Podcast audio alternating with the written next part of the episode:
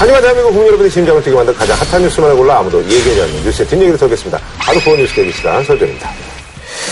자, 자만 것으로 알려진 뭐 이렇게 이제 수식어를 붙입니다. 당군인의 최대 사기꾼 조희팔. 이게 뭐 살아있을 수도 있다라는 그런 의혹이 이제 꾸준히 이제 제가 됐었는데 뭐 프로그램을 통해서 이게 이제 기폭제가 됐어요. 그런 와중에 최근 핵심 측근 강태용이라는 자가 중국에서 체포가 됐습니다. 4조 원대 다단계 사기를 벌인 조희팔의 2인자로 불리웠던 강태용이 중국에서 붙잡혔습니다. 피해자 4만여 명, 피해 금액만 4조 원대. 희대의 사기고로 꼽히는 조희팔 사건인데요. 조희팔의 측근으로부터 10억 원이 넘는 금품을 받아온 현직 검찰 수사관이 긴급 체포됐습니다. 오늘 대구에서 조희팔의 조카 유모 씨가 숨진 채 발견됐습니다. 의혹 등이 눈덩이처럼 커져 있습니다. 그래서 이번에 준비한 주제, 살았니 죽었니 끝까지 추적한다. 조이 팔로우 유. 말을 만들려다 보니까 힘드네. 조희 follow you. 조희 follow you. 예. 근데 원래 조희팔 이렇게는 안 하거든요. 조희팔이니까 조희 follow you. 예. 그거 잘하네. 어, 어. 잘해. 뭘 잘해? 영문과다워. 잘 아니 그게 영문과다고가 아니라 잘해. 방송 이름 조희팔이라고 그러지 조희팔 이러는 게 있어요. 네, 자, 자, 이, 그 사실 말이죠. 이제 대중들의 어떤 그 관심을 모으는데 굉장히 큰 역할을 하신 분입니다. 조이 팔로우로 예? 말을 만들려니까 예, 어쨌든 이제 조이팔에 대해서 지금 끝까지 한번 어, 추적을 해보겠다 이렇게 지금 어, 나서고 계신 분이에요 아, 프로파일러 표창원 박사님 모시도록 하겠습니다 예. 아, 예, 반갑습니다. 아유, 안녕하세요. 아, 예. 반갑습니다. 예, 예, 예, 반갑습니다. 예, 예. 아유, 예. 아유, 뭐 요즘 아주 뭐 바쁘세요. 뭐 그래서 예능쇼도 뵙고, 예, 얼마 전에 뭐, 예, 저 JTBC 이제 그 학교에도 이제, 예, 다녀오시고. 네. 어, 저, 근데- 도 이번 주에 다녀왔습니다. 아, 근데 사실 이제 뭐 그 학교 가는 것도 뭐 즐겁습니다만 사실 이런 일 하실 때 굉장히 큰 보람을 느끼시죠? 결과가 나와야 보람을 느끼는데요. 네. 그래도 뭐 예. 이제 지금 뭐 강태용 권고 됐으니까요. 네네. 근데 아직까지 조희팔의 생사에 대한 확인이라든지 음흠. 그의 편취금에 대한 환수, 그리고 피해자분들께 실질적인 도움을 아하. 결과 아직 안 나와서 네, 음. 보람은 아직 못 느끼고 있습니다. 근데 이제 그것이 알고 집사팀하고 이제 네. 갔다 오셨잖아요. 네. 그래서 방송에도 나갔는데. 네. 근데 굉장히 뭐 이제 육체적으로 고생을 또 많이 하셨다고. 네. 어. 한 4일간 하루에 4시간을 못 잤습니다. 음. 그 4개 도시를 계속 옮겨 다녀야 했고요. 아하. 어, 확인해야 할 내용들, 제보 내용들 너무 많았기 또 때문에. 이제 그런 가지 뭐 한 군데만 있는 게 아니라 뭐 여기저기 왔다 갔다 하니까. 예, 예. 예. 같은 도시에서도 아파트 한 두세 군데 따로 은신처를 마련해 두고 있었고요. 다 확인을 했어야 하셨기 때문에 너무 바빴습니다. 네네. 지금 조이파 사건에 대해서 이준석 대표가 이제 간단하게 좀 소개를 해주시죠. 네, 2004년도에 이제 조이팔이 대구에다 회사를 차립니다. 그래서 이게 의료기기를 네. 산 다음에 이산 거를 우리한테 맡겨서 임대를 놓으면은 이익금을 하루에 만 원을만씩 주겠다. 그러니까 8개월간 32%의 수익률을 약속해가지고 한 구조당 440만 원을 받아가지고 이제 피해자들을 양산하기 시작합니다. 의료기기 임대는 사실상 뭐 구실로 갖다 붙인 거고 네네. 원래는 다단계 영업을 한 겁니다. 금융. 그렇게 하다가 2008년도에 이제 태안군의 마건포항에서 어선 타고 밀항을 하게 됩니다. 네네. 그런데 2011년에 중국 칭다오에서 사망했다라는 음. 이런 그 영상도 찍고 이렇게 보도가 나가는데 2012년 5월에 경찰이 사망한 것으로 보인다라는 발표를 하게 되면서 음. 사실상 종결된 줄 알았는데 최근에 다시 조이팔에 대한 것들이 많이 나오고 있는 거죠. 그러니까 이제 한 계좌에 이제 440만 원인데 이게 이제 한 계좌만 뭐 이제 대부분 하신 게 아니라 그렇죠. 그러겠죠. 아, 네. 뭐 엄청나게 뭐 해서 아니 4만 명이 4조예요. 그러면 한 그러니까요. 사람당 1억씩 넣은 거 아니에요? 예. 네, 그게 처음에는 어떤 분들이 자신의 돈 다 넣고요. 그 다음에 매일매일 이자금을 주니, 수익금을 주니까 자기 혼자만 돈 벌 수 없다라고 해서 친정, 시댁, 뭐 동창, 이웃 다 끌어들이게 된 거죠. 그러다 보니까 나중에 문제가 터지니까. 어, 열 분이 자살했거든요. 네. 근데 자살한 분들은 자신의 돈이 그 아까워서라기보다는 자기 때문에 주변 이웃들이 모두 다 망하니까 그 죄책감 때문에 어, 목숨을 던진 분들이 많습니다. 음. 자, 안에 어쨌거나 이제 뭐 여러 가지 이제 설들이 있는데 일단은 이제 그 조이팔의 어떤 생존설에 네. 무게가 지금 실리고 있는데 박사님 보시기엔 어떠세요? 어, 일단 사망했을 가능성을 더 높여주는 근거는 전혀 발견을 못했습니다. 아하. 네. 왜냐하면 일단 조이팔의 사망을 주장하는 그 동영상은 네네. 얼마든지 네, 살아있는 상태에서도 돈만 주면 그 모양 그대로를 만들 수 있다는 것이 확인이 되었고요. 거기 이제 직접 이렇게 들어가셨잖아요. 네네. 예. 그, 그거는 어떠세요? 이렇게 좀 해보니까. 우선 그게 가능할지 여부에 사실 확신은 없었고요. 아. 한, 그 유가족들의 여러 가지 그 진중한 의미가 담겨 있는 장례식을 허위로 한다는 것을 과연 어, 승인받을 수 있을까? 음. 근데 오히려 너무 쉬웠고요. 음. 가격 문제만 얼마냐라는 부분만 이제 중요했고 바로 그쪽에서 오후 2시 반에는 비어 있으니까 그때 와라. 라고 해서 이제 어, 실제로 우리가 전혀 그 사망자가 없음에도 불구하고 장례식을 할 수 있다는 것은 확인됐죠. 아니 근데 그 거기 이렇게 들어가 있잖아요. 네. 이게 이제 어쨌든 다른 사람들한테 보여줘야 될 거 아니에요, 쇼잉이. 네. 근데 이게 이렇게 숨 쉬는 게 왔다 갔다 보이잖아요. 그럼 여기 뭐 이렇게 덮어놔요? 아, 그게 수의라고 하죠. 우리. 네. 어, 중국식의 옷인데 어, 댓글에서 그뭐 강시 같다라고 말씀 많이 하시는데 그 저보고 뭐 팔을 위로 올리고 몇 발짝 뛰지 그랬냐 이런 말씀도 주시고 하시는데요. 그 이제 상당히 두꺼워요. 숨 아. 청구도 있고 안에 조끼 형태로도 있고 위에 외투 형태로 돼 있어가지고 아, 숨 쉬어도 이게 안 네, 돼요? 웬만해서는 숨 쉬어도 이 옷이 들썩, 들썩거리진 않, 않고요. 어. 그 다음에 이제 되게 호흡하는 사람은 입김이 나오잖아요. 어. 근데 보셨겠지만 다리가 뚫려 있으니까 보기보다 아. 무겁게 스 아래로 내려가고요. 그래서 숨 쉬는 흔적이 전혀 동영상에 잡히지 않더라는 거죠. 그쪽에서 이제 증거라고 이제 제출한 그 동영상이 몇 분짜리예요? 51초짜리죠. 아, 그럼 51초. 네. 잠깐 들었다 나오면 되겠고. 그럼 안정 되겠네, 51초면은 그냥. 51초도 계속해서 시신을 비추는 게 아니죠. 아하, 딴데 이렇게. 하객들이 예. 하객들이 꽃을 놓는 장면들이고 아. 그걸 끊어서 이게 편집해서 붙였거든요. 시신 얼굴만 딱 클로즈업 한 거. 그게 한 2, 3초 정도만 딱 나오죠.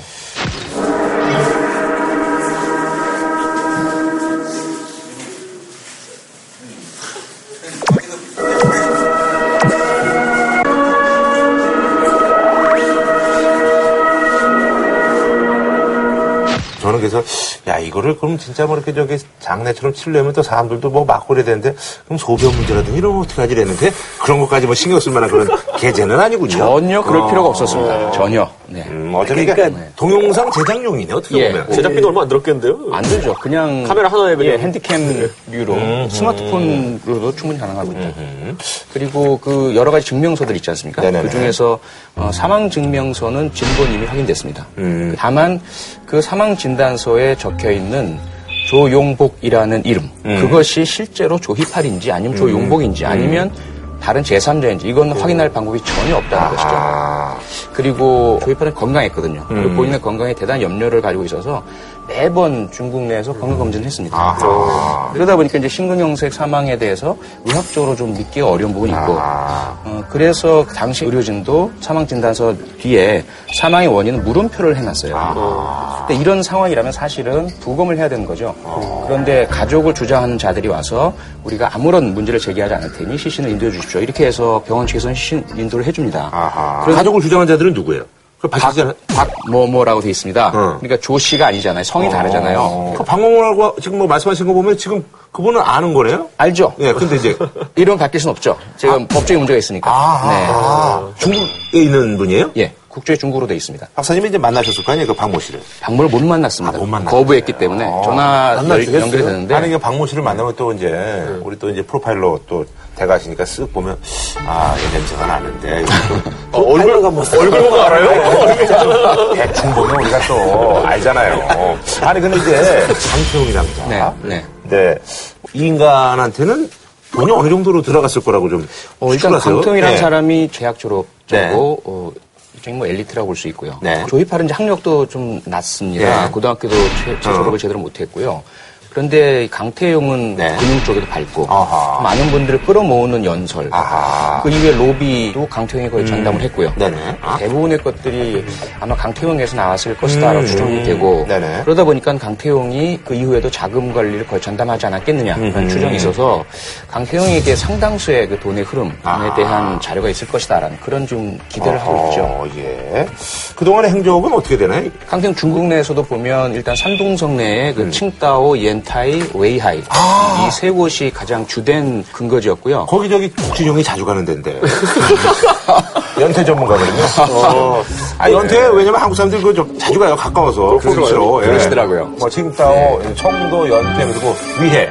위해는 그 우리 그 저기 골프 대회도 열리고 있고. 아, 예, 예, 예, 예. 어, 여기에서. 네. 예. 어, 계속 그 피해자들이 추적을 함- 합니다. 해서 꼬리가 밟히면 옮기고 꼬리가 밟히면 음. 아하. 음. 옮기고 그런데 거기에서 이제 더 이상 숨을 곳이 없다고 판단되면 그 다음에 다시 저 광저우라든지 아하. 또는 이번에 이제 검거된 소주 뭐 이런 곳으로 이전을 해왔고요. 그래서 이 강태용이 어느 정도까지 그 은거지와 근거지를 확산시키고 있는지 이것도 아직은 다 밝혀지지는 않았습니다. 와, 그런데 이거 피해자분들이 굉장히 그 열심히 찾아다니시나 봐요. 이게 네. 웨이하이만 하더라도 인구 몇 분만 되잖아요. 네, 엄청나게 큰 도시더라고요. 어떻게 찾아요? 그들이 아무리 그 현지에 숨어들려고 해도 한국인이니까 어, 한국과 관련된 곳을 거칠 수밖에 없고 그렇죠, 그렇죠. 그러면 교민 중에 일부로부터 어, 제보를 이야기가 나오거든요. 거구나. 그럼 그그 중에 이제 있어요. 네. 나실련이라고. 아. 피해자들이 이제 바른 뭐 가정경제 실천을 위한 예. 시민연대라고 해서 만들어놨는데 네네. 추적팀들 만들고 어, 이렇게 막이 정보원도 사고 막 네. 여러 가지 활동들을 피해자들이 뛰어다닌 보- 어, 끝에 그나마 이 정도까지 이게 맞습니다. 이제 이슈가 되고 드러나는 거예요. 네네. 아까 말씀드린 대로 2008년에 사건이 이제 예, 드러났잖아요. 네네. 드러났고 11월에 도망을 가요. 측근들 4명이 도망갑니다. 지금 잡힌 강태용 네. 도망갔죠. 강호영, 황병수, 최천식 요 4명이 일단 핵심인데 4명이 다 도망을 갔어요. 그럼 12월에 이제 조이파리가 간 건데 제가 의문은 이 사람들이 되게 이제 잡혀요. 지금 이제 강태용 말고는 다 잡히거든요. 그러면 요때부터 이제 검사, 뭐 서기관 이런 돌봐줬던 사람들이 줄줄이 이제 세고랑 차게 되는데 그 조사 과정에서 조이팔이 살았는지 죽었는지 확인하지 않았겠느냐. 이 사람들한테 잡힌 사람이거나 자수한 사람들한테. 그럼 대체적인 뭔가 있었을 텐데도 2015년 될 때까지 아무 거 몰랐던 것처럼 속수물 채우로 이러고 있는 게 저는 그게 잘 이해가 안 돼요. 사실 측근들 중에는 조이팔과 계속해서 연락을 취한 측근도 있고요. 아, 연락이 이제 끊긴 예, 사람들이 있구나. 별도로 이조- 이동하고 생활했던 측근도 있고 아. 그래서 그들이 모두 알고 있다라고 보기는 좀 어려운 측면도 있었고요. 음. 자기들이 이야기할 필요가 없었다라고 느꼈을 수도 있죠. 아. 나름대로의 이유는 있었을 것으로 보여요. 오늘 대구에서 조이팔의 조카 유모 씨가 숨진 채 발견됐습니다. 스스로 목숨을 끊은 것으로 추정되지만 그 영상에 보면은 마지막에 손짓한 사람이 보이거든요. 유모라는 조이팔의 조카입니다. 경찰은 타살 가능성도 배제하지 않고 있습니다. 예. 이게 소설 쓰는 게 소설, 소설을 쓰자면 조이팔이 이 그냥 사고로 어, 뭐 신근경색. 나훈아의 뭐 홍시 부르다가 뭐 갑자기 뭐 죽었다 이렇게 발표를 했잖아요. 그게 아니라 뭐 타살이 됐을 수도 있는 거죠. 다른 그러니까 악인에 의해서 이제 타살이 그렇죠. 됐다. 공범들에 의해서 뭔가 타살될 수도 있는 거잖아요. 그럴 가능성도 그럴 충분히 가능성도 있죠. 있는 네, 거죠. 충분히 있죠. 그 돈을 노린 중국 내 폭력 조직도 많이 찾으러 다녔었고요. 폭력 조직이. 아, 조이팔이 사망했다면 그 분산 배치된 차명으로 보유하고 있는 자들이 자신의 것으로 만질 가능성도 높죠. 그랬다면 이 사람들이 살아있는 걸로 계속 위장할 수도 있죠. 이 사람들은 일부러 이유가 있습니다. 네. 그 사람에게 다 이렇게 예, 숨기게 아, 만들려고 하는 예. 거니까. 실제로 가족들은 지목하고 있는 타살 혐의자들이 있습니다. 그래요? 네, 세 사람이 있고요. 그 당시 조이팔 사망이 주장되던 시기에 같이 술자리에 자- 동서하고 있었던 세 명을 용의자로 지목을 하고 있습니다. 아, 한국 사람들이에요? 같이 노래- 있어요? 노래방 같이 갔던 사람들이요? 들어와 있어요? 아, 그럼 그래요. 그 사람들은 정보 없으면 뭐 얘기 안 할 거 아니에요, 그죠? 그렇죠. 당연히. 어. 그러니까 지금 저 가족들이 이렇게 타사설 이제 그 주장하는 거 보면 이제 가족들한테 이제 경제적인 어떤 그런 것들이 이제 많이 끊긴 상황인가 봐요. 네, 가족들은 어, 그동안 계속 그 바실련 피해자 단체의 감시, 관찰의 대상이죠, 당연히. 과연 호화롭게 살고 있나 이걸 알고 싶어서 가족들은 상당히 빈곤하게 오랫동안 살고 있고 직계 가족들은 그런데 그 뭐 형들 형은 좀 다른데? 예, 예, 그분들은 아파트 한 채 뭐 수억 원씩의 어, 수익을 얻은 것으로 추정되는 그런 재산 동향은 발견이 됩니다. 중국 예. 다녀온 기록도 있고. 그렇고요. 네. 근데 이제 사실 이제 이게 지금 이제 국내에서 또 이제 문제가 크잖아요. 근데 이제 경찰이 왜 이렇게 서둘러서 했냐 그래가지고 지금 뭐 보니까 이제 아니 이제 뭐 이렇게 연루돼가지고 이제 또 여덟 명, 여덟 명이 지금까지 구속됐죠. 그렇죠. 예. 발표하신 분이 또 그분이잖아요. 박관철. 네, 박관철. 청와대 예, 예. 예, 기록 유출 관련한 네. 근데 돈이 이게 뇌물이 여덟 명인데 뇌물 액수가 네. 우리가 상식적으로 알고 있는 것보다 세요. 크더라고요. 셉니다. 검사가 2억 2억 5천. 7천, 2억 7천 받았는데 이건 뭐 별로 네, 얼마 이건 받은 것도 네. 아니에요. 경찰서 경사가 6억, 총경이 9억, 대구지검 서부지청의 과장이라는 분이 네, 이분이 이거는 맞아요. 검찰 수사관이잖아요. 네, 그죠? 오서기관. 네. 15억 8천을 받았어요. 네. 오전 서기관 같은 경우는 그 이번에 검거된 강태용과 친구입니다. 고난 경찰이죠. 네. 그러면서 발각된 이후에 밀항과 어, 도주뿐만 아니라 한창 그 전부터? 사기가 진행될 때 아, 그 오전 서기관은 그 작전 회의 같은 데 참여를 했고요. 아. 그, 래서 어떻게 하면 수사망을 피할 수 있는지도 조언을 주면서 상당히 깊숙하게 개입을 했기 때문에 그만큼의 공헌에 따른 어, 돈을 수수했다라고 볼수 있죠. 그래서 결국엔 정관계 게이트가 나오는 것이 아니냐라는 주장이 지금 많이 네, 나오는데 네. 이 정도 사건이면은 이것보다 더 있겠죠? 더 있을 수밖에 없는데 예. 과연 그게 얼마나 위로 올라가느냐 그 다음에 정치 쪽으로까지 이어지느냐 어, 다른 어떤 관계기관의 고위 관계자까지도 또 어, 연결되느냐. 이 부분이 너무 설만 많고요. 어, 어떤 단서나 증거는 없는 상태라서 어, 참 의혹을 어떻게 과연 우리가 해소할 수 있을까? 큰 걱정입니다 사실. 아니 근데 그 저기 그저 밀항하는 것도 이게 쉽지가 않잖아요. 이거 해경이 뭐 어떻게 않죠.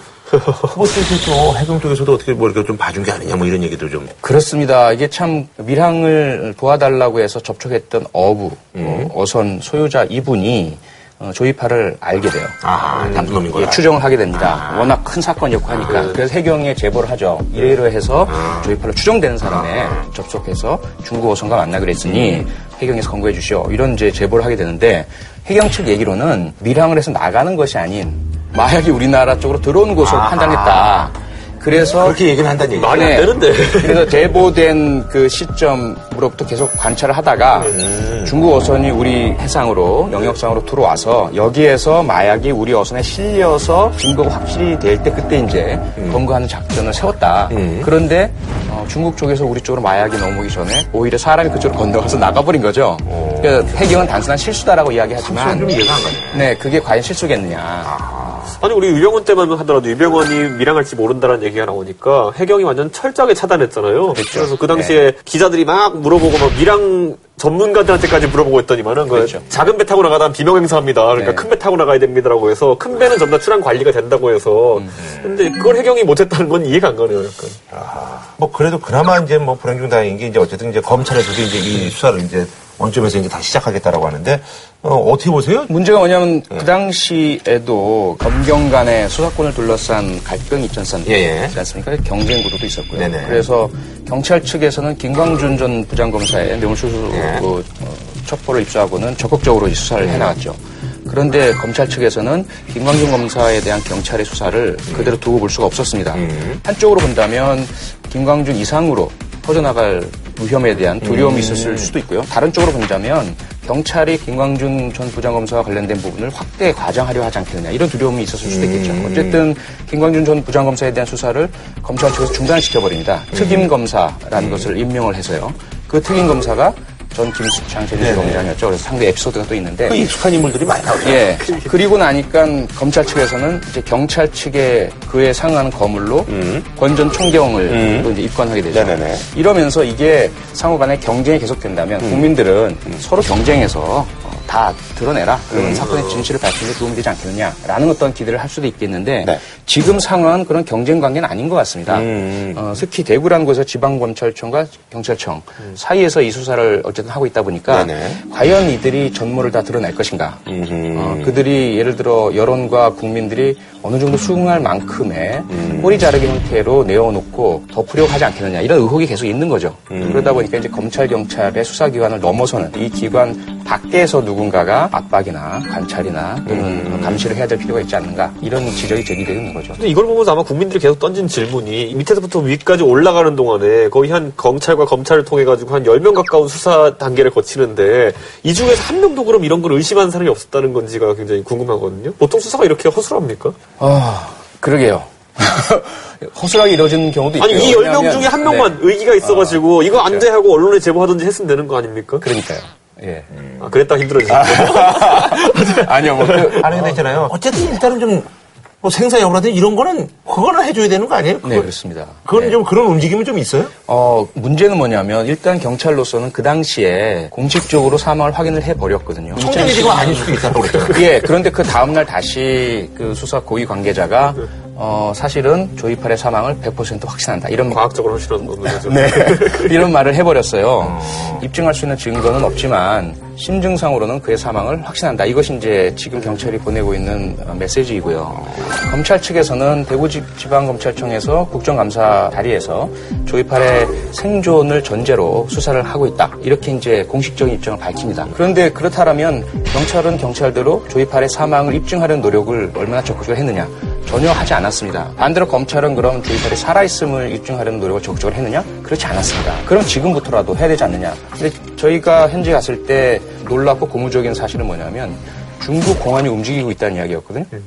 중국 공안 특히 길림성 공항국에서 저희가 가고 있었던 그 시기에 바로 어, 그 직전에 웨이하에 있죠. 웨이하에 있는 404 병원에 왔다는 거예요. 비행기를 타고. 직접 공안들이 와서 조용복이라는 사람의 사망과 관련된 어, 기록이 진짜인지 아닌지 확인하고 갔다는 얘기거든요. 그것은 우리가 만약에 제대로 노력하지 않을 때 중국 쪽에서 오히려 이것이 살인 사건이 될 수도 있고 또는 사기 사건이 될 수도 있거든요. 이렇게 되어버리면 우리 수사 당국이 상당히 좀 곤란한 처지가 될 수도 있, 죠 결국 표 교수님 가셔가지고 경찰도 못한 걸 해보신 그런 글쎄요, 못한 걸. 못한 걸 해낸 압력을 행사했네요 방송으로서.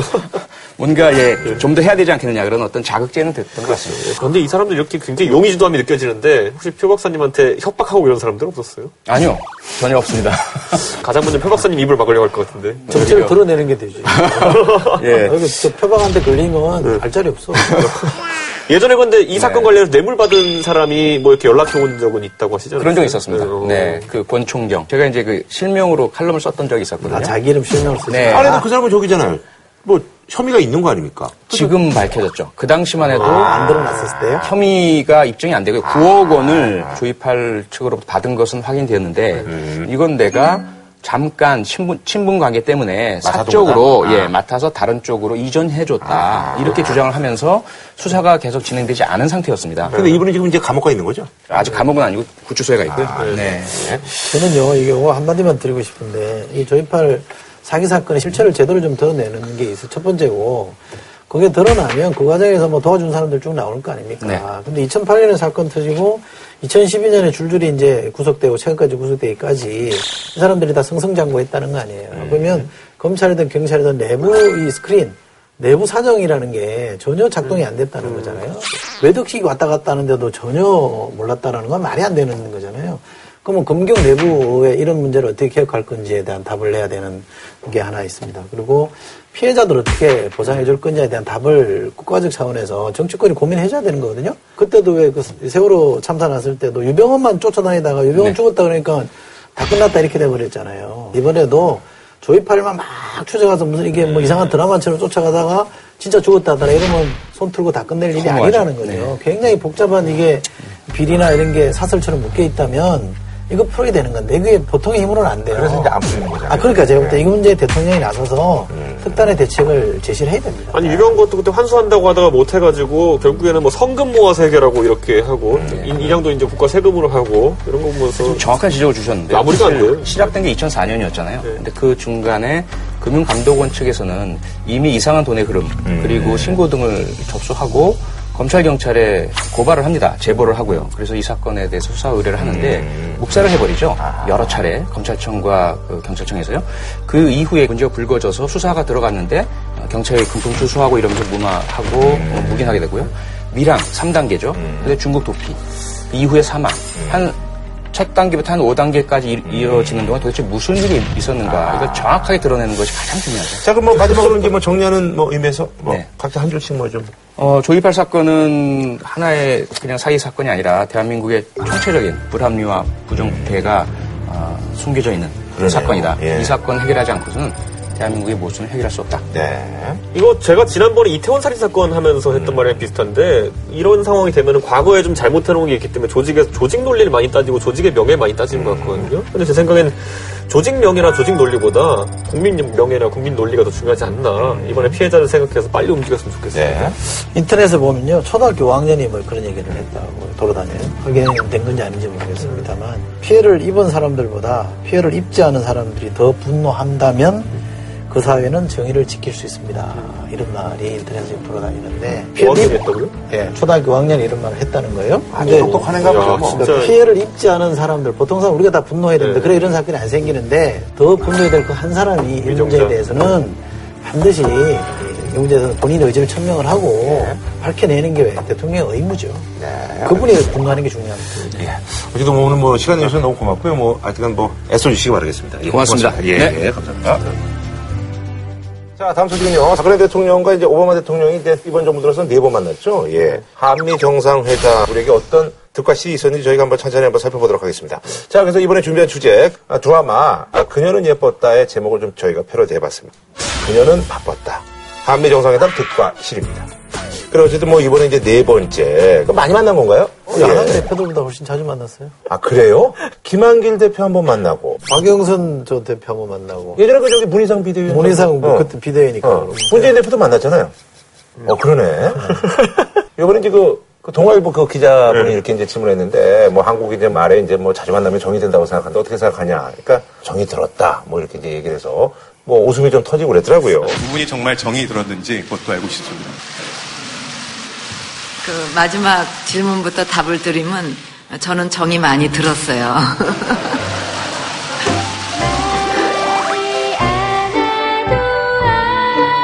만난 횟수로 정당으로 치면 뭐 시진핑하고 훨씬 그런 깊은 정이 들었죠. 전 사실 이 질문이 왜 나왔는지 솔직히 이해가 좀 잘 가진 않습니다. 정 이런 거 물어볼 만큼 그렇게 한- 정상회담이 보통 기자회견이 한가한 곳이 아닌데 날카로운 질문도 하는 곳인데 예, 왜, 왜 이게 이게 일면 보도가 됐어야 되는 거지?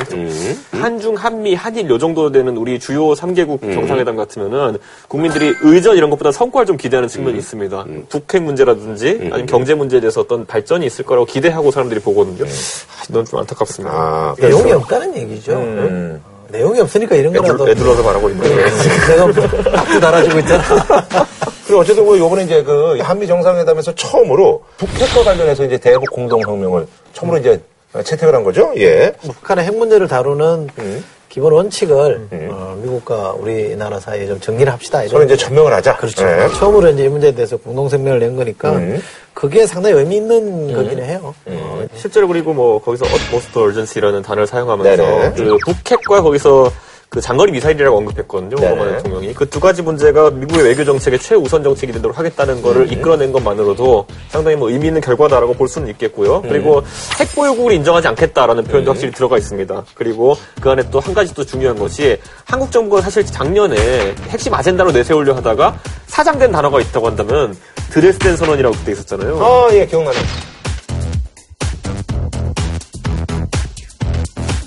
그걸 이번에 백악관 측에서 직접적 언급해 줍니다. 그랬기 때문에 이 부분에 있어서 외교적 성과가 상당히 있었습니다. 문제는 오바마 대통령 임기가 1년밖에 안 남았기 때문에 북핵 문제를 1년 안에 성과를 내는 건 사실상 불가능해요. 아하. 과연 이게 그런 것까지 감안한 표현이냐 아니면 그냥 원칙적인 표현 정도인 거냐 그리고 지금 보수층 일각에서는 상당히 좀 우려하는 것이 얼마 전에 또 미국 또한번 갔다 오셨잖아요. 그 유엔 총회 그때 갔다 오실 때. 아, 예, 그렇죠, 그렇죠. 예, 예. 그때 이제 반 총장도 만나고. 그때 예. 가셨을 때 하던 언급을 보면은 인권, 인권, 인권, 인권이었어요. 그런데 이건 아마 북한이 듣기에 제일 기분 나쁜 용어거든요. 그런데 반대로 이번에 한미 정상회담에서 재확인한 원칙은 드레스덴 선언이라는 거죠. 그래서 약간 전향적으로 어떤 개방을 유도하는 그런 어, 정책인데 이 두 가지가 메시지가 충돌나는 거 아니냐 그런 부분도 좀 지적이 들어가고 있습니다. 그러니까 이번에 요 구도에서 우리가 읽어야 될 게 뭐냐면 한미일이 아니라 한미중 공조를 얘기했어요. 한미중, 네, 예. 그러니까 중국까지 북한 핵 문제를 해결하는데 우리랑 같은 보조를 취한다. 또 하나는 비핵화의 수준을 상당히 강경하게 요구를 했습니다.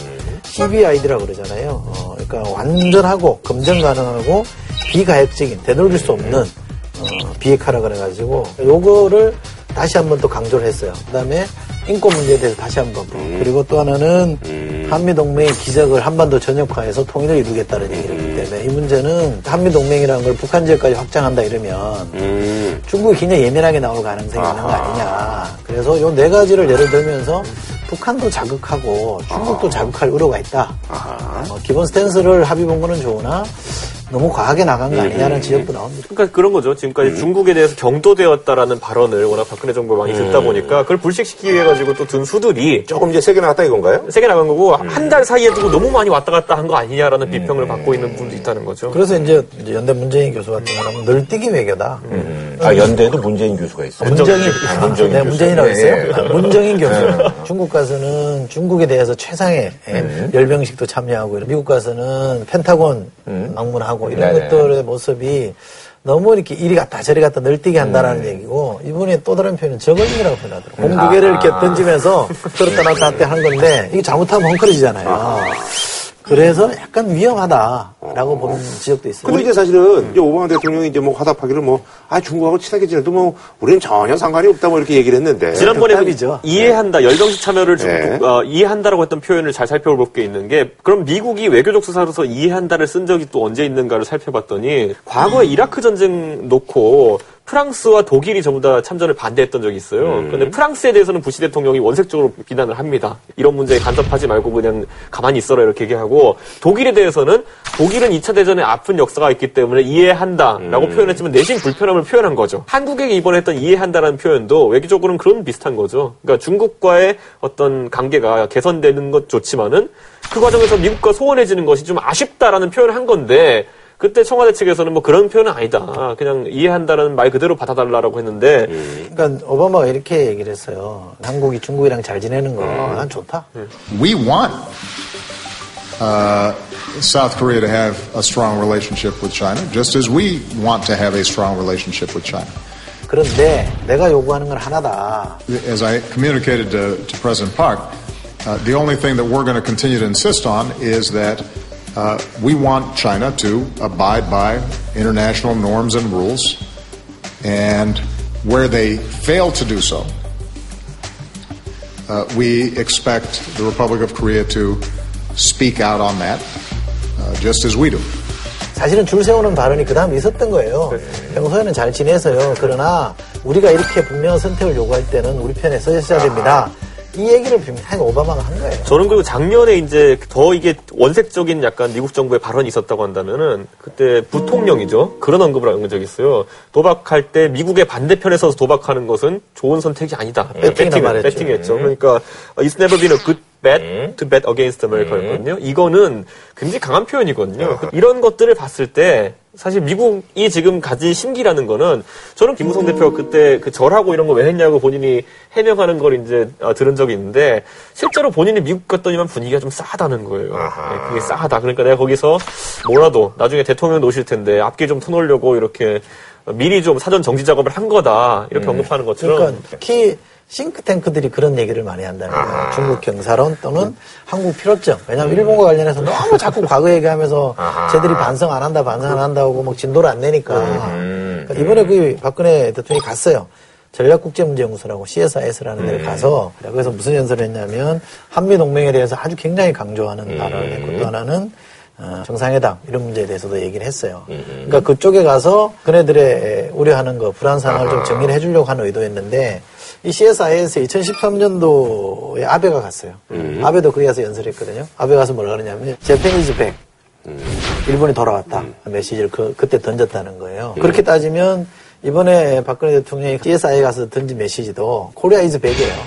한국은 저 중국 갔다가 다시 이렇게 돌아와서 어, 미국이랑 같이 갈 거다라는 메시지를 분명하게 던진 거. 근데 아직까지 중국에서는 이렇게 큰 뭐, 뭐 저기는 없죠. 대놓고는 말안 대놓고는 하고 뭐라고 못하겠지만 또 속으로는 또 저기 또 왜 저래 이럴 수도 있고 근데 뭐 사실 뭐. 섭섭해하겠죠. 네. 섭섭해할 사실 겁니다. 이 발언 삶이 좀 피곤한 거 아니겠습니까, 어차피? 그런데 사실 여당 내에도 이게 굉장히 기류가 여러 가지인 게 아, 작년에 딱 비슷한 일이 있었던 게 대통령 미국 갔다 오실 때 마지막 일정으로 미국 정가의 오피니언 리더들한테 발언하는 게 있었는데 그때 보도자료 전문을 뿌렸는데 거기에 중국 경도론 이걸 명시했다는 거죠. 어. 중국에 경도되지 않았다는 얘기를 넣었다가 나중에 뺐죠. 뺐죠. 패스해버린 굳이 거예요. 뭐, 그 대표가 있느냐. 아. 그때 그래서 그 유명한 유승민 의원의 그 발언이 나온 거 아니겠습니까? 이런 식으로 이 전문으로 보도자료 냈다가 나중에 문제될 것 같으니까 회수하는 걸 누가 합니까? 그 청와대 얼라들이 합니까? 이렇게 했던 것처럼 올라들 화나게 하면 힘들어. 그러니까, 그러니까 그 청와대에서는 계속 끝없이 뭐 중국과의 관계와 미국과의 관계가 괜찮다라고 하는데 보도자료는 스스로 중국 경도론이나 비판이 있다는 걸 인지하고 있다는 걸 보여준 거니까. 네. 근데 요게 이제 저는 남북 관계,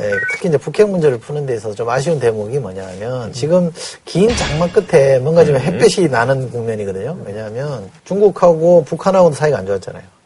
그렇죠. 사이가 예. 삐걱거렸잖아요. 얼마 전에 이제 좋아졌고. 근데 이제 진짜. 류인산이라고 네, 권력서의 5인 정치국 상무위원이 가서 분위기 좋게 만들어서 로켓도 발사를 안 했단 말이에요. 어, 박근혜 대통령이 이 미국 가기 전에 중국이 그렇게 북한을 대우하는 모습을 보여줬다는 얘기는 뭐냐면 나도 북한을 살살 구슬릴 테니 박근혜 대통령도 미국 가서 오바마를 잘 설득을 해서 오바마도 어, 북한한테 뭔가 유화적 제스를 내세우게끔 해다오라는 서로의 암묵적 메시지를 주고받은 거란 말이에요. 근데 지금 이번에 한미 정상회담 가서는 그런 메시지에 대해서는 반응을 안 하고 상당히 강한 메시지를 쏟아냈어요. 당근이 없었던 인센티브가 얘기죠? 없었어요. 인센티브도 없었고 구체적인 로드맵도 제시가 안 돼 있고 그렇죠. 그러다 보니까. 너무 강경론만 득세한 거 아니냐라는 비판이 있고 그러다 보니까 우리 부담만 안게 되는 거예요. 중국을 섭섭하게 생각 부담이 좀 졌죠.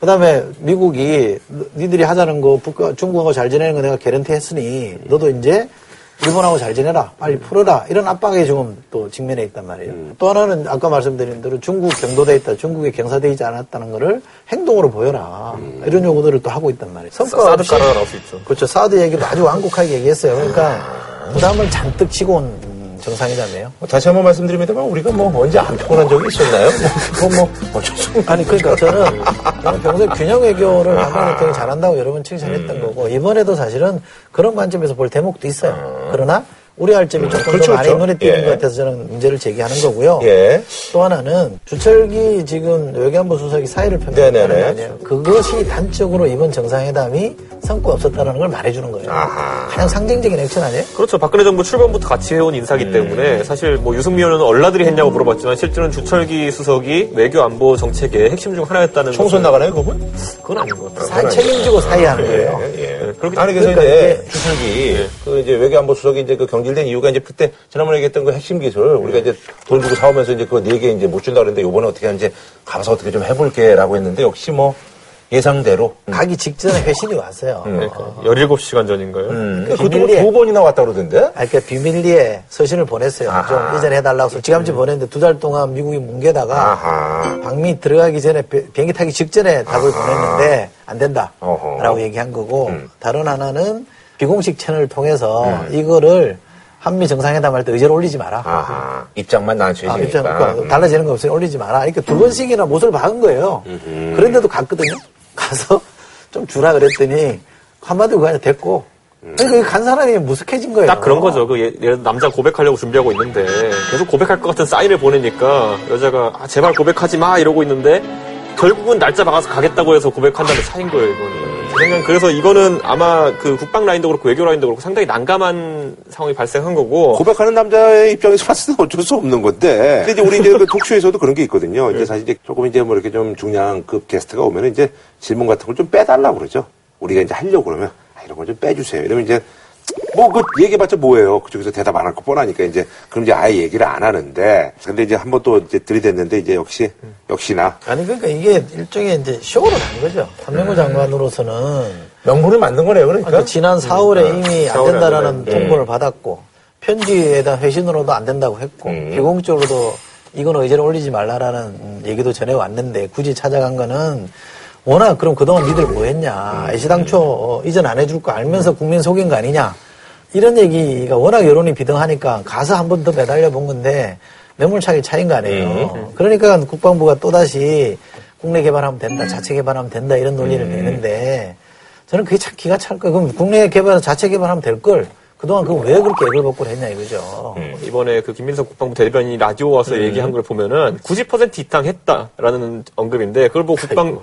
국방 전문가들이 하는 거는 우리가 차의 부품 90%는 다 만들었다. 그런데 엔진은 못 만들었다. 뭐 이런 얘기가 아니냐라는 식으로 반응하는 분들도 있어서 또 재밌는 게 뭐냐면요. 우리가 이게 KFX잖아요. 근데 여기에 인도네시아를 를 파트너로 그죠. 이제 그쪽에서 이제 돈을 넣는다 그랬죠. 20%인가 뭐 네. 투자한다는 건데 이것도 전문가들 얘기를 들어보니까 참 가당찮다는 거예요. 미국하고 인도네시아는 동맹 관계가 아니라는 거예요.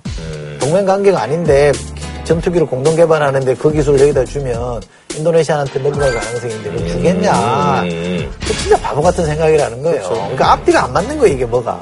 그리고 만약 해가지고 인도네시아 이런 기술이 유출되었을 때 인도네시아는 그야말로 제3 외교를 하는 국가이기 때문에 그렇죠, 그렇죠. 중국이나 러시아 쪽에 이런 기술이 흘러들어가게 되면은 자기들 최신 전투기인 F-35인데 F-35의 특성을 알고 이렇게 하게 되면은 뭐 한두 대 파는 문제가 아니라 F-35 계획 자체가 흔들릴 수 있기 때문에 그 부분을 경계하는 것이고 왜 하필 인도네시아냐 이런 것들도 다시 한번 도마에 오를 것 같습니다. 음, 뭐 우리랑 친하니까.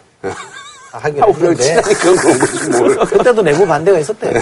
아니 그러잖아 그래서 요번에 이제 또 이제 뭐 국방부 쪽 얘기는 대신 이제 에, 이거 말고 방산기소 이제 협력 협의체를 이제 구성하기로 했다. 그거는 의미 없는 거예요. 그건 마지막에 여자가 그래도 한 달에 한 번씩 전화는 받아줄게. 음. 그렇게 하는 거라고 해석하면 됩니다. 예, 그래서 이제 립 서비스더라. 네. 립 서비스라. 전화받아 죽겠는 아니에요. 해서 문자나 보내라 이거. 어, 있죠. 차단은 안 할게. 그렇지. 음. 그래 어쨌거나 근데 이제 뭐 두 분은 이제 뭐 정상회담에 이제 어떤 그 공과 실 중에서 이제 실이 좀 더 많았다라고 이제 평가를 하시네요. 뭔가 한미 정상회담 치고는 약간 이게 헤드라인이 빈약했다. 음. 아니 왜냐면 이게요. 긴 장마에 지금 햇빛이 잠깐 나는 순간 이럴 때는 당대한 외교를 해야 되는 거거든요. 순간에 어떤 찰나의 기회를 딱 낚아채면서 뭔가 변화를 만들어내는 게 지도자에게 의무이자 하나의 기회인데 지금 우리한테 그런 기회가 열렸거든요. 음. 북한도 굉장히 유화적으로 나와 있는 음. 상태고 중국도 적극적으로 움직이고 있단 말이에요. 그러면 요걸 딱 낚아채면 뭔가 좀 판을 바꾸볼 수 있는 여지가 있는데 너무 기계적이고 답답한 대응만 한 거예요. 아하. 저는 그래도 박 대통령께서 중국과의 정상회담을 하면서는 일정 부 성과를 낸 것처럼 이렇게 음. 보도되고 이러는 것들이 왜냐하면 국민들이 가지고 있는 기대치 자체가 컸었어요. 음. 그렇기 때문에 좀 주목을 받는데 이번 같은 경우에는 실제 기자회견하는 영상을 제가 보니까 미국 기자들은 관심이 하나도 없어요. 음. 그게 굉장히 큰 문제라서 오히려 그 자리에서 오바마 대통령한테 이번에 민주당 당내 경선 어떻게 생각하십니까? 미국 민주당 당내 경선 어떻게 생각하십니까? 이런 질문을 해요. 어떤 일까지 벌어지냐면은 한국 문제 좀 물어보다가 앞에 뭐 정이 많다 이런 거 물어보다가 나중에 가서는 미국 국내 문제를 너무 많이 물어보니까 박근혜 대통령이 잠깐 그걸 놓치셨어요. 약간 이거를. Are you disappointed that Secretary Clinton opposes your trade deal, particularly given that your administration has not released the final draft? And President Park, what message were you trying to send to the U.S. with that appearance? Iran has often violated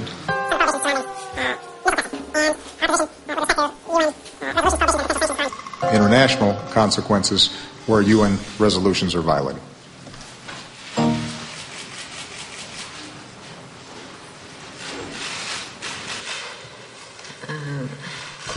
하도 길게 말씀하셔갖고 질문을 잊어버렸어요. 말씀 듣다가. 질문을 잊으셔가지고 답변도 못하고 이런 상황도 발생할 정도로 이게 굉장히 정상회담이 약간 좀 텐션이 없었다라는 그런 얘기군요. 그러니까 그 긴장감이 네. 있는 그런 모습은 아니었다는 거죠. 아니 그러면 이 방송을 보시는 분들이 아니 이번에 굳이 꼭 이렇게 갔어야 될 필요가 있었느냐는 그런 나중에 갔으면 좋지 않았을까라는 그런 생각을 좀 하지 않을까요? 근데 이게 뭐, 뭐, 뭐 나중이라고 해서 달라질 건 없지. 지금이 사실은 타이밍은 음, 괜찮다니까요. 아, 타이밍은 괜찮았다? 네. 아. 그래서 할 게 좀 있었는데 그걸 못했다는 음, 거고, 신문 보도로 보니까 대통령이 들어오자마자 기억하자면 새벽에 들어왔잖아요. 역사 교과서 국정 어떻게 돼가냐 이거부터 챙겼다는 거예요. 음. 되게 성과 있는 예, 정상회담을 했을 때는 들어오자마자 3부 요인이나 4부 요인 불러라 일정 잡아라 설명할게 이런 거 어, 지시하는데 이번에는 국내 문제 챙겼다는 거 보니까 본인도 성과 없다는 걸 아는 거죠. 박근혜 대통령이 아직까지도 고지지율이 상대적 고지지율이 유지되는 이유를 뭐 갤럽 조사하는 거 살펴보면 항상 외교 안보가 상위에 있거든요. 음. 그런데 이번 한미 정상회담의 가장 큰 변화는 뭐냐면은 국민들이 이제 드디어 성과에 대해서 질문하기 시작했다는 거죠. 이번에도 의전은 끝내줬죠. 국방부 앞에서 포를 28발 쏘고 막 의전은 끝내줬는데 이제 성과가 뭐냐라는 걸 묻기 시작한 시점에서 한중이든 한미든 한일이든 이제 하나씩 나와야죠. 아, 이제 우리 그 국민들이 그, 좀좀 이제 네. 예전부터 뭐 수준이 높았습니다만 음. 점점 더 이제 수준이 높아지고 있다. 자, 한 줄로 평좀 부탁드리겠습니다. 대통령 미국에서 하신 말씀 중국에서 음. 다 알고 있고 중국에서 음. 하신 말씀 미국에서 다 알고 있다. 음. 균형자 외교를 굉장히 열심히 하려고 음. 하시는데 음. 이걸 좀 생각해 봐야 될 것 같습니다. 네. 박근혜 대통령 그 출국은 창대했으나 그 기국은 미미했다. 음, 알겠습니다. 자, 다음 소식은요. 이번에 근황에 대해서는 항상 뭐 이렇게 저기 네, 궁금해할 때쯤 되면 뭐 소식이 들어오고 그래요. 예. 자, 지난 11일이었죠. 전두환 전 대통령이 3년 만에 대구 공고를 예, 모교를 방문했습니다. 근데 이제 동문들 사이에서 각하라는 호칭이 사용돼서 좀 예의거리가 좀 되고 있네요.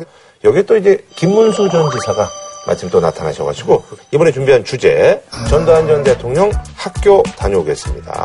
피처링 김문수 전 지사 이렇게 해서 제목을 정해봤어요. 그동안 이제 공식적인 어떤 그런 모임이라든지 이런 데 좀 안 나가셨었는데 뭐 완전 해결은 안 됐습니다만 어쨌든 작년에 이제 뭐 추진금 뭐 이런 거 내가 합겠다 그렇죠. 이렇게 된 후로 이제 조금 조금씩 이렇게 좀 다니시고 계세요. 근데 안 갚았잖아요. 그렇죠. 완납이 안, 뭐 완납은 안, 됐는데 완 정도는 안 나지 그런데 완납은 안 됐는데 어쨌든 이제 동문체육대회 이제 다녀왔어요.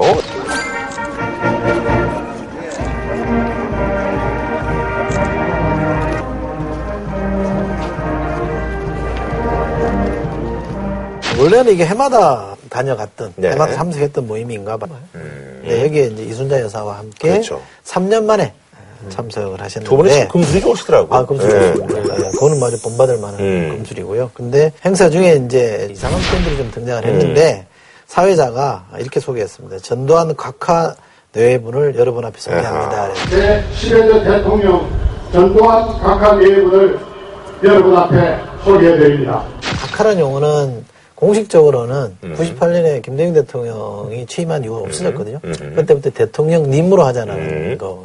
공식 용어에. 근데 중간중간에 이제 정치권에서 각하라는 표현을 써가지고 좀 뭐 예가 있었죠. 이상, 이상하게 박근혜 정권 들어온 뒤로 그 각하라는 표현을 사람 쓰시는 있죠. 분들이 몇분 네, 계셨는데 쓴 사람 있죠. 또 old해 보이는 건 어쩔 수 없죠. 그렇게 하면. old한데 저는 뭐 동문들이 그 전두환 대통령 재임 시절에는 각하 각하 그랬거든요. 음. 그러니까 뭐 그걸 그렇게 막 이렇게 막 심각하게 음. 문제다 이렇게 볼 일은 아니라고. 그러니까 미국도 각하라는 표현을 요즘 안 써요. 원래는 각하면 His Excellency 이런 건데 이런 거 그냥 Mr. President 이런 거거든요. 요즘은. 사실 이제 그 저희 연예계에서도 옛날에 이제 스타라는 표현을 많이 썼거든요. 그래서 어 이 스타, 어, 어, 그 스타, 뭐 이렇게 서로 그런 표현으로 뭐 이제 서로 썼었는데, 예, 스타도 아닌데 스타라고 그러고 뭐 그런 것도 있었는데, 뭐 이런 얘기가 나오는 것 자체가 사실 전두환 전 대통령 내 입장에서 봤을 땐 좋지 않은 건데, 본인들은 기분 좋을 거래요. 음, 뭐 어쨌거나 여기야 거뭐 어뢰 먹던 여기고. 그러면 다행이고요. 예. 아니 근데 이제 뭐 이날 체육대회를 많은 언론들이 다뤘습니다만 댓글들이 뭐 이제 뭐 이런 것들이 나와요. 뭐 요즘 이제 중국 열병식도 있고 뭐 이러니까 열병식 뭐 못지 않았다. 팬클럽 같은 뭐 수준이었다. 이런 뭐 댓글들이 좀 있습니다. 학교를 사랑하는 거야. 모교를 사랑하는 거야. 이제 뭐라고 할 수는 없습니다만 동문의 어떤 행사 자체 구설에 오른 거는 뭐 이번에 처음이 아니었습니다. 대구공고라는 학 교가 원래 과거에 굉장히 좋은 학교였고 들어가기 어려운 학교였는데 네네. 최근에 들어가지고는 제가 이 학교의 출신 인물들 한번 검색해 보니까 전두환 대통령 이후에 끊겨가지고 쭉 제가 모르는 이름들 나오다가 마지막에 이제 곽태희 선수 축구 선수 스타크래프트하는 그뭐 마재윤 선수 어, 뭐, 거기에도 좀 안 좋은 일로 어. 못했고 그러다 보니까 이런 행사가 하면은 원래 좀 학교에서 좀 유명한 인물들이 인사도 하고 이렇게 해야 좀 행사 사는 건데 전두환 대통령이 이렇게 대접받을 수밖에 없는 거죠. 50 파이팅 이런 이건 좀 제가 볼땐 너무 과한 것 같고. 파이팅이 아니게 다행이네 진짜. 어? 그 용어는 아마 잊어버렸겠죠. 이 50을 숫자 5가 아니고 우리말로 50 쓰니까 무슨 개 이름 같기도 하고 그래서 처음에 그렇게 봤어요. 개 이름이요? 네. 50아 50아 그러잖아요. 걔가 50이가 있어. 아닌가? 개 이름을 50이라고 그래. 손오공 원숭이 몰라도 50 50 그러잖아. 50. 예. 저기 나중에 집에서 개를 키우게 되면 이름을 50이라고 붙이기로 하죠. 작정을 해서. 근데 이제 아니 근데 이게 이제 그 전두환 전 대통령하고 이제 노태우 전 대통령이 이제 친구잖아요. 근데 이제 노태우 전 대통령은 나중에 이제 그 전학을 가시고 근데 이게 기수가 다르네요. 어떻게 된 거예요 이게? 이때는 나이대로 학교 가는 게 아니에요. 아하. 늦게 가기도 하고 일찍 그렇죠. 가기도 뭐 이제 뭐막 이렇게. 6.25 때고 뭐 그렇죠. 이러니까. 그런데, 네. 어쨌든 대구 공고 기수로는 노 전 대통령이 위에요, 22기, 예. 음. 전두환 전 대통령이 24기 이렇게 되더만요. 근데 육사는 이제 동기고. 그렇죠. 그렇게 되는 11기 거죠. 동기죠. 예. 50때 보면 그 정치인 찾아가면 금일봉 주는 거 있잖아요. 네네네. 이렇게 해가지고 좀 자금 좀 써라 이렇게 하는 것처럼 이 기분 낼 수 있는 데가 이제 대구 공고라는 거죠. 음. 오랜만에 봉투 하나 꺼내가지고 후배들 왜 쓰게 이렇게 할 수 있는 그리고. 전두환 전 대통령 손이 컸다는 거 아니에요 또. 예, 예. 그래서 이제 따르는 후배들도 많으시고. 거죠. 예. 네. 그 나눌 줄 알고 손이 컸기 때문에 후배들이 열심히 따랐다. 목숨 걸고 쿠데타 같이 한 거죠. 그렇죠. 아니면 그 이후에도 그랬다. 그래서 이제 전두환 전 대통령하고 노태우 전 대통령 비교하는 게 여긴 좀 짜다라고 평가를 많이 하고 전두환 전 대통령 솜솜이가 커서 솜솜이가 크니까 부하들이 많이 따랐다는 거예요. 장세동 전 예, 경호실장이 국가안전부장인가요? 빵에 갔다 오나 하니까 뭐 신매덕을 고생했어. 수억 원을 이렇게 주면서 고생했다고 줄 정도니까 심지어 육사 때는 먹히죠. 돈 빌려가지고 돈 꺼졌대잖아요. 그 정도니까 뭐 사람 다루는 skill이라는 거는 그, 그, 그때 뭐 이제 골프 대회 이런 것들 때문에 항상 뭐 얘기가 좀 아니 나왔었죠. 골프 대회가 이게 전두환 각하배 골프 대회였어요. 음. 2005년부터 했는데 President Cup인가? 이름을 제가 이렇게 전두환 President Cup. 8년간 그 참석해왔다는 거 아니에요? 음. 논란이 되고 그러니까 뜸해지고 이름도 뭘로 바꿨다? 대구공고 동문 음. 골프대회. 그렇지 그걸로 바꿨다는 거니까 그러니까 대개 이제 시대 흐름이라는 걸 이렇게 따라가는 거는 뭐 어쩔 수 없는 큰 흐름이긴 한데 저는 또 전두환 전 대통령에 대해서 동문회 동문이니까 뭐 연세도 있고 하니까 예우하고 이렇게 막걸리 한 잔 대접해드리고 이런 건 좋다고 보는데 너무 과한 거는 도로 역효과 나거든요. 이러는 거 보니까 혹시 막 재임 중에 대구공고 화끈하게 챙겨주고 이러셨지 않았을까요? 그렇겠죠. 왠지 그랬을 것 같아요. 네. 그럼 뭐 항상 이제, 이제 이런 얘기가 또 이제 어, 나오는 거예요. 이제 뭐 혈세가 낭비가 된다. 네. 경호인력들이 무슨 뭐 얼마가 배치가 되고 뭐 이래가지고 1년에 뭐가 들어간다. 항상 뭐 이게 이제 레파토리처럼 이제 나오는 거죠. 새정치민주연합의 진선미 의원이 이렇게 국정감사에서, 예. 자료를 받은 거에 하면 작년에 전두환 대통령 사조 경호 예산이 6억 7천만 원이 조금 넘는 정도예요. 해마다 한 6, 7억 정도 정도 되는. 그렇죠, 그렇죠. 그럼 뭐 모든 대통령들이 다 비슷하잖아요. 그렇죠. 예. 그 주로 이제 조금씩 다를 수 있는 인건비는 거의 비슷하고요. 다를 수 있는 이- 이유는 행사를 많이 다니느냐, 안 그렇죠. 그렇죠. 왜냐하면 이제 집 밖으로 나가면 비용이 더 많이 들거든요. 우리가 흔히 얘기하면 움직이면 돈이니까. 그렇죠. 예. 규정에서 돈이 나가는 거니까 난 그건 탓할 일이 아니라고 보는데 근데 이명박 대통령 무지 다니거든요. 해외도 나가고 그러면 3천 번인가요, 돈? 억수로 나가요. 정말 염치 없는 짓이라고. 워낙 또 이제 건강하시고 또 뭐, 예.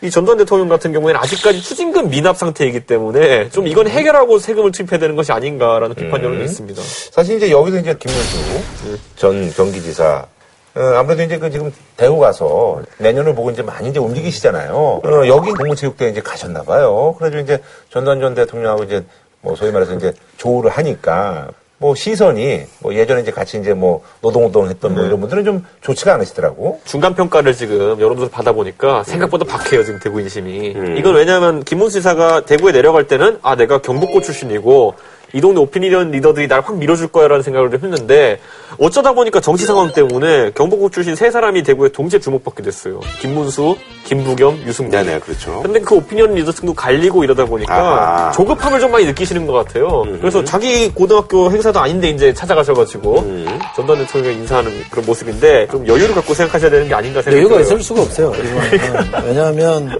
여유가 있을 수가 없어요. 이번에는. 왜냐하면 지금 얼마 전에 발표된 여론조사에 의하면 열세거든요. 근데 또 어떤 데는 또 박빙이고 뭐 열세. 그러더라고요. 근데 이제 한 번도 제가 본것 중에 뒤집은 건 없어요. 음. 아직까지는 제일 좋은 게 박빙. 약자예요. 저는 이분이 전단 정권 때 상당히 박해를 많이 받았어요. 그렇죠. 노동운동 그때 하시고 뭐 그러셨으니까. 감옥도 가고 예. 이렇게 뭐 고문도 받고 이랬기 때문에 이분과 전두환 전 대통령 간의 화해를 하는 것 자체는 나는 의미가 있다고 음. 어, 봅니다만 그런 화해도 뭔가 좀 이렇게 절차와 뭐를 갖추어서 하는 게 좋은 거지. 그죠 모양새가 좀 좋지가 않아요. 그렇죠. 이렇게 각하란 용어가 난무하고 음. 50 파이팅이나 이런 슬로건이 난무하는데 거기 가서 인사드리고 어, 한다는 거는 아무리 다급하다고 치더라도 대통령이 되겠다고 꿈꾸는 분으로서 행보는 전 대단히 잘못됐다고 봅니다. 근데 김문수 지사의 행보를 놓고 그래도 뭐 50에 대한 어떤 재평가를 하고 이런 건 아니기 때문에 네, 오해는 안 받을 겁니다. 근데 전략상 안 좋아요. 아니 네, 오해를 전략상. 받을 수도 있어요. 전략상 안 좋아요, 이 그. 전단 법이라 그래야 되나? 전단 특별 추징하는 음. 법안에 대해서 공개적으로 반대했기 때문에 이렇게 썩 좋은 행보 같은 근데 그거에 대해서는 이제 뭐 이제 나중에 해명을 어. 해명을. 했어요. 근데 예. 해명이 별로 설득력이 없어요. 보면. 그러니까 뭐 특별법이라는 그런 형태 자체에 반대하는 거다. 현재 법으로도 가능하다. 아니, 현재 법으로 안 되기 때문에. 때문에 특별법을 만드는 건데. 근데 그때 김문수 전 지사는 왜 그때 그런 얘기를 갑자기 생뚱맞게 하셨나? 누가 물어봤으니까 한 건가? 요즘, 요즘 정치인들이 생뚱맞게 하는 게 너무 많아가지고 제가. 아니, 굳이 뭐 관여를 안 하셔도 되는 부분인데. 아니, 고영주 이사장에 의하면 전향한 공산주의잖아요. 그잖아요. 이 전향한 사람들은 되게 세진다. 이쪽으로 많이 기울어져야 돼요. 안 그러면 계속 끊임없이 과거 전력에 대해 시비가 걸리기 때문에 본인은 그런 점에서 본인의 보수성이라 그래야 될까? 아하. 분명하게 하기 위해서 그런 주장을 했을 수도 있죠. 알겠습니다. 자, 한 줄로 평좀 부탁드리겠습니다. 김문수 전 지사는 너무 성패연연하지 말고 큰 정치인이 됐잖아요. 그리고 큰 족적을 남긴 경지사까지 하면서 상당히 그렇죠. 많은 예. 어, 성과를 낸 정치인이기 때문에 예, 명예를 지키는 선거운동을 했으면 좋겠다. 음. 그걸 좀 음, 부탁드리고 싶네요. 저는 전두환 대통령이 동문들을 바라보는 만큼 국민들을 좀 바라봤으면 좋겠다라는 생각을 계속 합니다. 예, 알겠습니다. 좋네.